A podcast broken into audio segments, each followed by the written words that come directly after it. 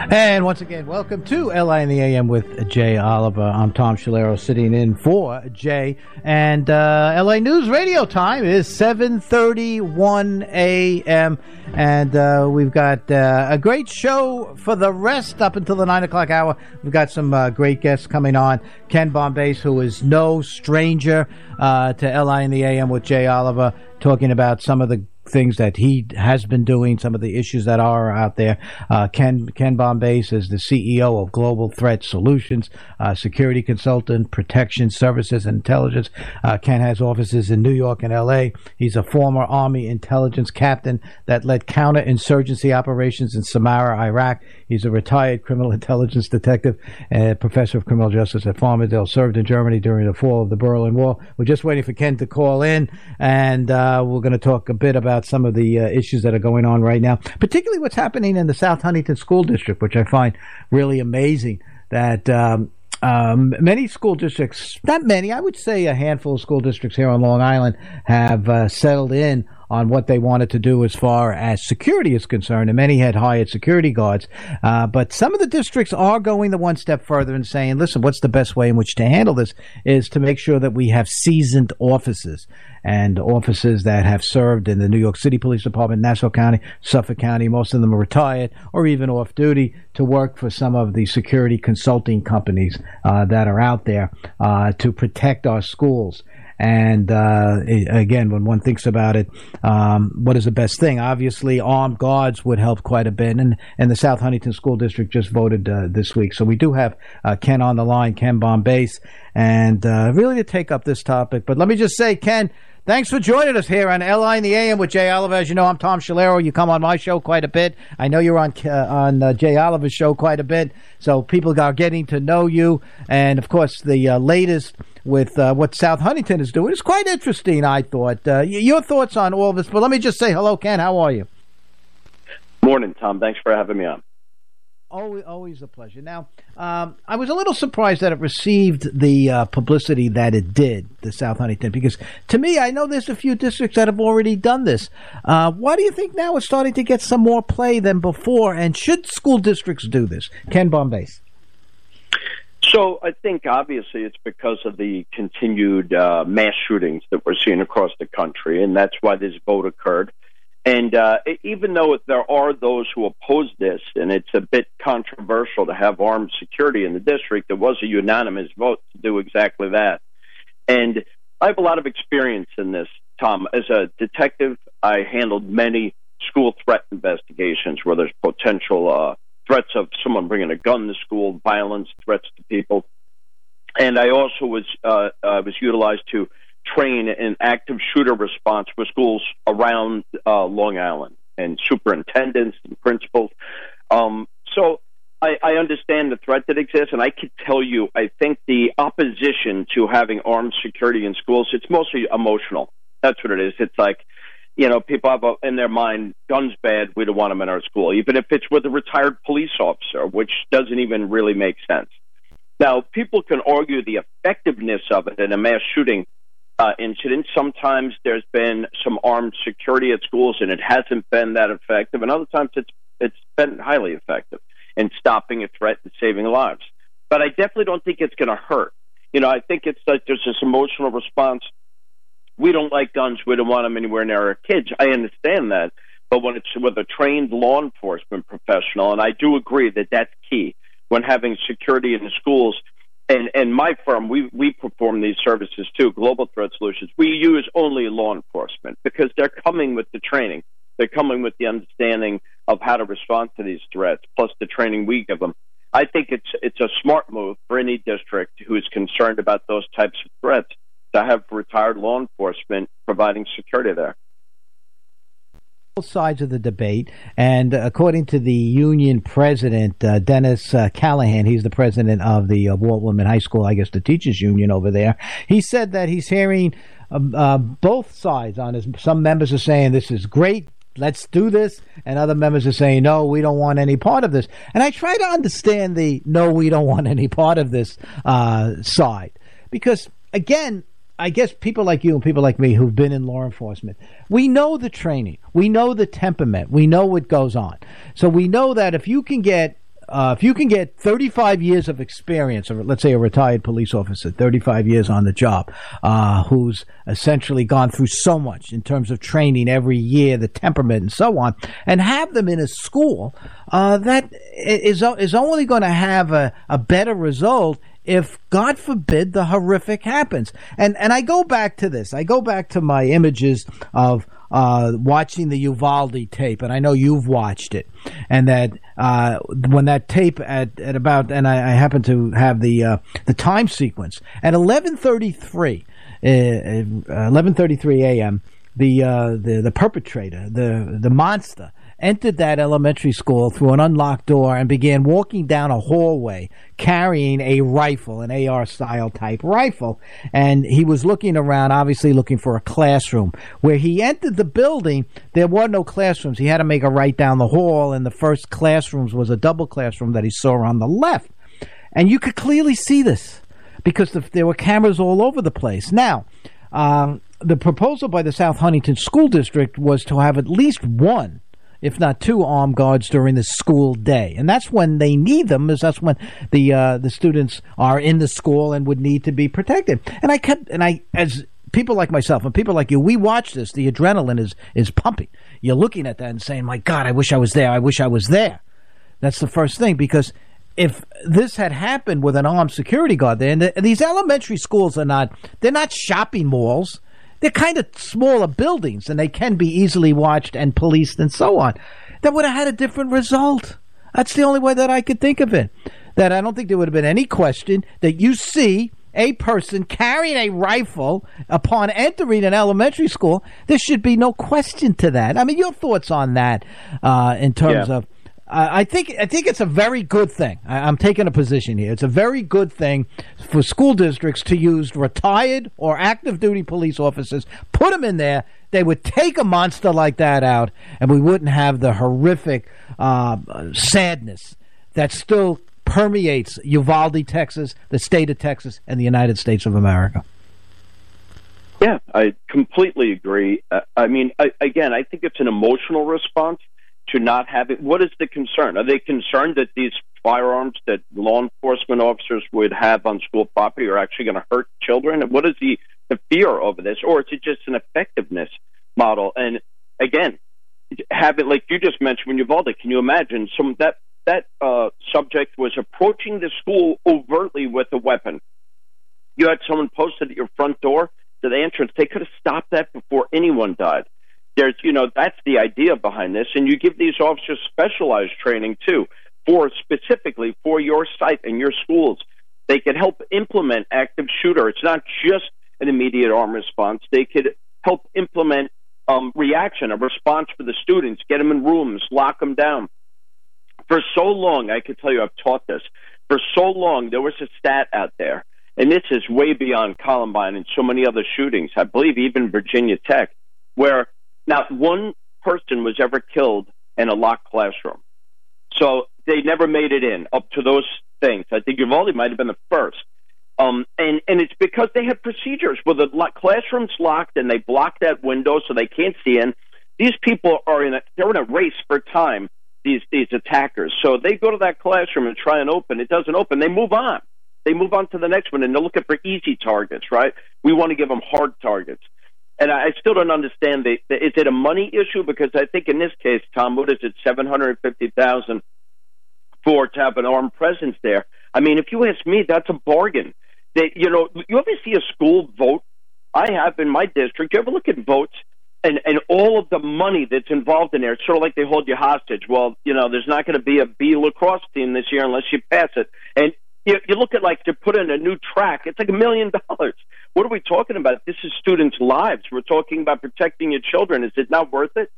I, I always am a supporter of having trained professional former law enforcement officers on school property if you have that in your budget.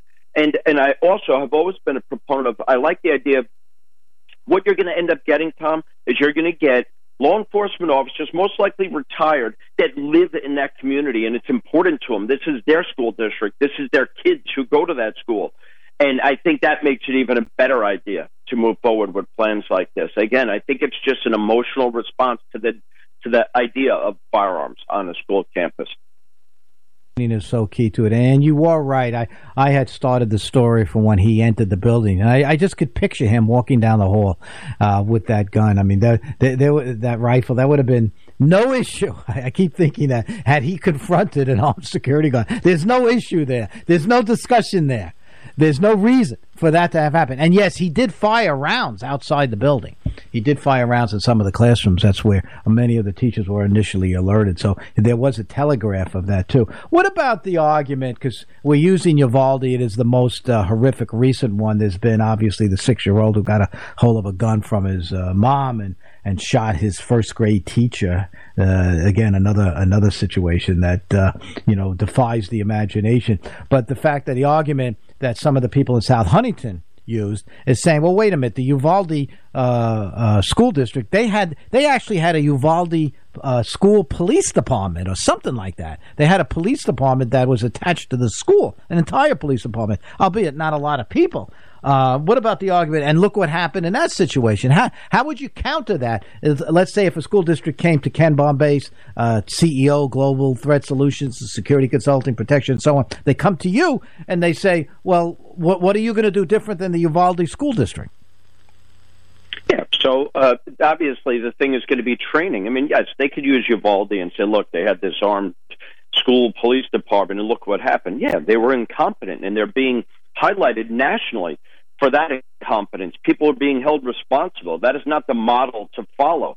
That you know, it, why don't they highlight the instance where there's been a successful resolution where there was armed security and they stopped the shooter, and that's happened many times. I mean, just because Uvalde occurred doesn't mean we that the idea of having an armed presence in schools is uh, a failure. That's that, that's not a solid argument. I don't think you could bring up many cases where it has worked. So you know, I think they, I, it comes down to even what we're seeing right now with um, with the, the case in Memphis, which is obviously not a school shooting incident, but it comes down to training. Tom, it's going to be training specifically for these armed security officers to be prepared for the for what their their, their purpose is. For someone to be bringing a firearm, causing harm to those children in that school district, and that has to be it's a perishable skill it has to be ongoing training. It can't be, yeah, I took the eight hour course, I'm good. It has to be ongoing training. I mean, that's why we have tactical teams, right, in, in the United States. Because, yeah, the patrol officers have a level of training, but those people do it every day. They do it every single day. And in Long Island, we have ESU teams, and in the city, they have an ESU team. On the West Coast, they use the SWAT model. That's why they have that, because they're training constantly, and that's where they're good at what they do. So I think any armed element has to have ongoing training. That should be included in your program uh, at any school to have armed officers for security. That's what it comes down to. And also hire the right people. Hire the right people. Make good decisions. You know, vet your people who you're bringing on. People who have solid experience in this area, former law enforcement officers. And I think it's a good idea. And again, for that, for the money that school districts go look at their entire budget and to provide that level of security for your students, I think it's a bargain. And and uh, I think a lot of people are in agreement. I think you're going to see more school districts across Long Island do this. Now, I would be remiss having you on this program right now and it's weighing very heavily is what we saw on Friday night with the video coming out of Memphis. And I'm going to give you my thoughts on it and uh, then uh, be very much interested to see what what you have to say. I watched as much. I watched the whole thing a couple of different times. Of course, I'm very curious to see what happened before they started rolling the tape. What was the purpose of the car stop? Uh, what uh, what were the actions of uh, of uh, the, the the subject prior to the initial body cam? Did he try to flee? Was there any recklessness going on? Uh, and I, when I say try to flee, try to flee with the uh, with the vehicle. So I did want to see that. I did see the reaction initially of the officers that went over to the car and and how they reacted to that. And I know you and I are on the same page when it comes to. I've always felt, and I've made numerous arrests in my life, and some of them got pretty pretty uh, uh, hectic, I should say. Is that when once you had the handcuffs on the individual, uh, to me it was all over. The stress level went down. It was prior to that when the fight began, and I was watching it very closely. Uh, I think, uh, and I would have to say this safely, that he he was not complying initially, and he did get up and run. But at what level does a police officer, you know, and I know how I handled it, that you're going to do everything that you need lawfully, and I want to underscore the word lawfully and tactically uh, to subdue the subject the best you can and I certainly there were were uh, uh, items there, and there were uh, actions there that uh, certainly went beyond that, and I think that's what got us to where it is. And uh, it's it's sad, it was sad to watch it because even though you needed to subdue the subject for whatever reason, the reason we don't know at this point, and I think that plays a lot into the discussion itself. Um, I, I, was I was concerned to the to uh, what what precipitated this whole thing, as I just said, but also the the tactics that that were needed. That when a person does not want to be handcuffed, at what point uh, do you have to? What level uh, do you take in order to subdue that subject? Which is, I think, was what they were trying to do here, uh, was to handcuff him because he was not complying with that. He wanted answers to his questions prior to if he was going to comply, which he had. I don't think he had any intention of complying. But at the same time, there were actions that took place on those videos that uh, were tactically not sound whatsoever. And that that's my analysis of what I saw. I was saddened by what I saw. Ken. Yeah, yeah, I think America was said in Tom. You know, it's hard. It's one of those videos very, very hard to watch. You have to watch it, especially someone like us who's going to sit and comment on it and give our opinions. Um, a few things I, I took from it. Of course, everyone wants to see the context before. Um, not that um, you know, it's so hard to comment on such a raw emotional issue because you don't want people to think you're justifying anything. It's not the point. We still need to know. They came out loaded for bear when they ran up to that door. These guys were heated that could just be because he wasn't stopping. You know that that's something that happens. The adrenaline pumps when there's a, a chase or someone's refusing to stop. Police get um get a lot of adrenaline. They run up and sometimes, in this case, clearly um, overreact. But we don't know that backdrop. But what I would say is two levels. First of all, you know, there's no justifying this. It's painful to watch, and and there's obviously a level of training that's uh, absent because there's there's the the uh, inhumanity and cruelty that we saw that happen, but there's also a level of like Keystone Cops that is occurring here where, I mean, it seems like they don't know what they're doing. They're disorganized. He gets up and runs away in the middle of it. One of them is so uh, winded he can't even speak. It was a complete um, embarrassment and a disaster uh, watching it from a police perspective, how this went down. And then mm. uh, there's also the time where you have one officer, he, uh, one's trying to club him, one's macing him, one's dry stunning him with the stun gun. And then another one, they stand him up at one point, and he's kind of spinning around just trying to tee off and, and hit him in the face. And obviously, one of these uh, these strikes to this individual's head caused him to have brain swelling, and days later he died. And that's where we are, where we are right now, watching this in, in the aftermath. Um, so there's a couple things I would say about that. Obviously, police training is number one, and these guys did not seem qualified to be doing what they're doing. But another thing, I always say this again: you have to speak, tread so lightly because you don't want people to think in any way you're justifying this. But in every one thing's for sure: if the, if the loss of life is exactly what we're concerned about right now, the first thing, the priority, it seems that there needs to be more uh, uh, education to communities and how to respond to these police stops um, as far as compliance. One thing for sure um, with with George Floyd, everybody included, every one of these cases is if they complied, they'd all be alive today. I'm not justifying the actions of these police. It's not the point. But he was when you watch this video. I, I, I felt like screaming, just put your hands behind your back in the beginning, so this could stop. My God!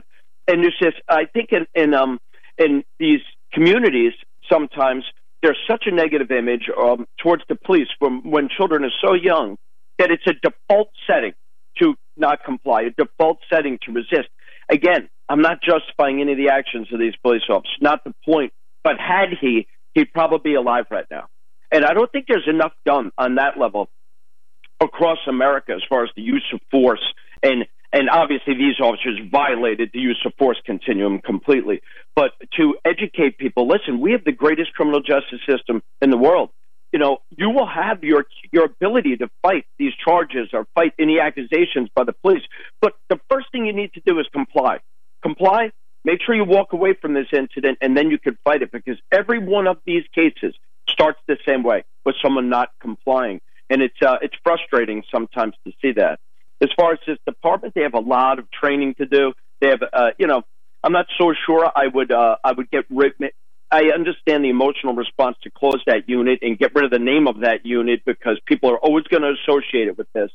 But those street crime units, a well trained street crime unit and a police department, they're the most effective units we have.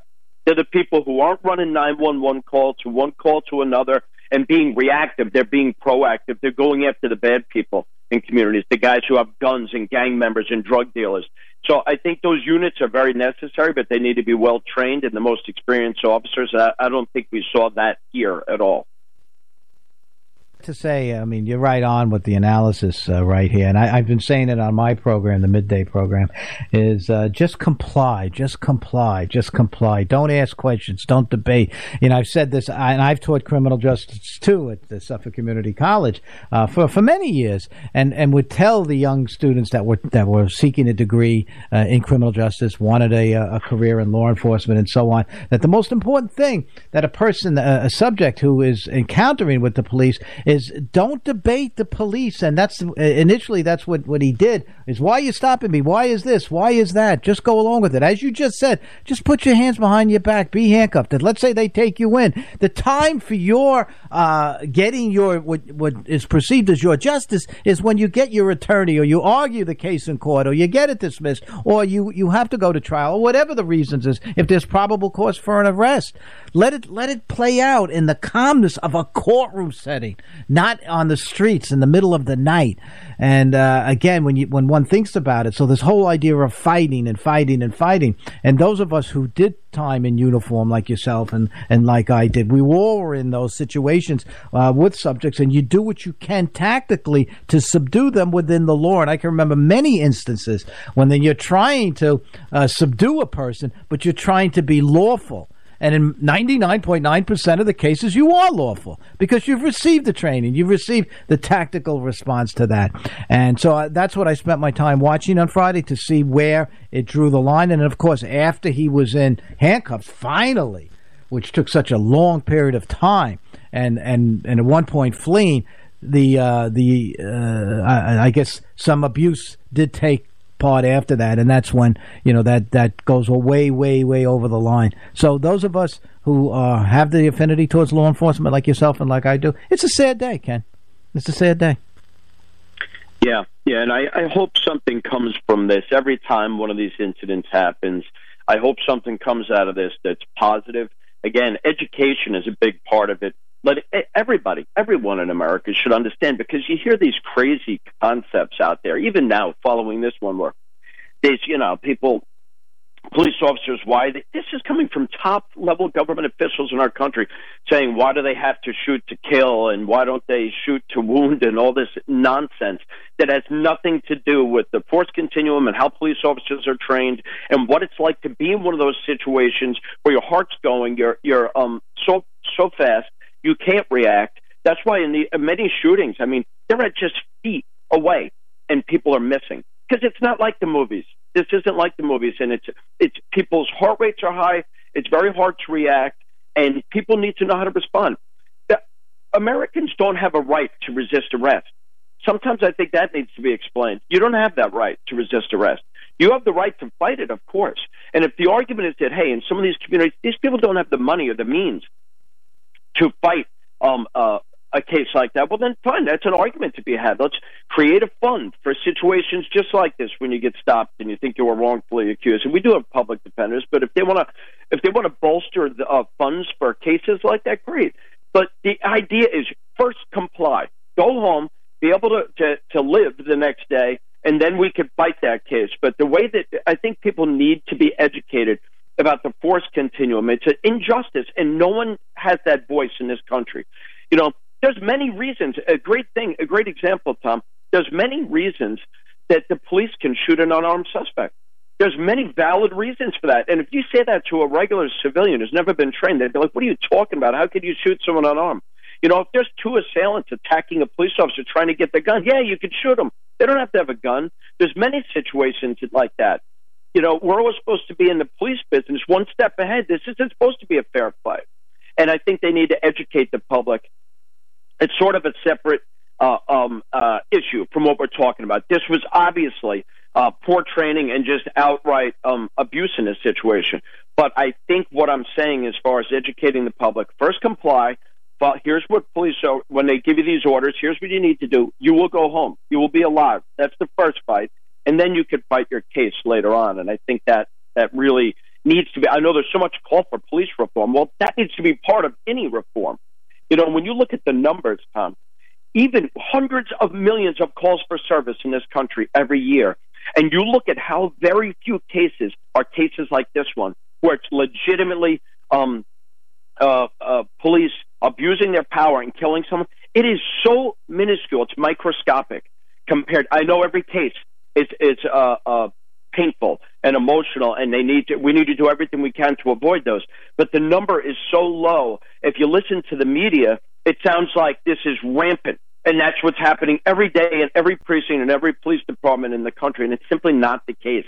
You know, at the level of that, it's such a microscopic number for all the calls that they handle. I think the public doesn't really understand that. It doesn't get the exposure in that that people that they should understand how it really works well said, Ken. Uh, that, and I think the the, the harm that uh, has put upon the policing profession already. The numbers are coming out by the far, far left and by the media that is so uh, going after police organizations all across this country. Anti-crime units have done so much. They reduced the, the crime in New York City for many years until De Blasio took them off the street, and then the crime rates went up, a number of guns went on. So uh, these anti-crime units, they're working, they're working well, and uh, I think the, the damage that was done here now, and it's people like yourself and people like me now will begin the fight, and the fight will be against the defund movements and the training movements and stopping car stops and by the police and so on. All of this is being said, and uh, the the the wrong numbers and statistics. I, I read one the other day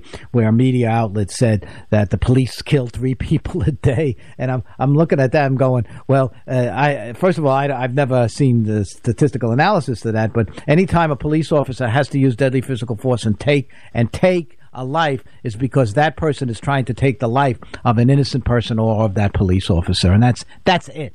That's that's re- the reason why that would happen, and not to mention how many police officers have been injured last year. I think it was an epidemic number, injured and killed in the line of duty. Every week there's a handful, and so this is something that we have to consider. But believe it or not, we're out of time. Ken Bombace. Ken will be on the show, my show at twelve thirty-five, uh, coming this Wednesday. Ken is on every Wednesday at twelve thirty-five on your island with Tom Chalero.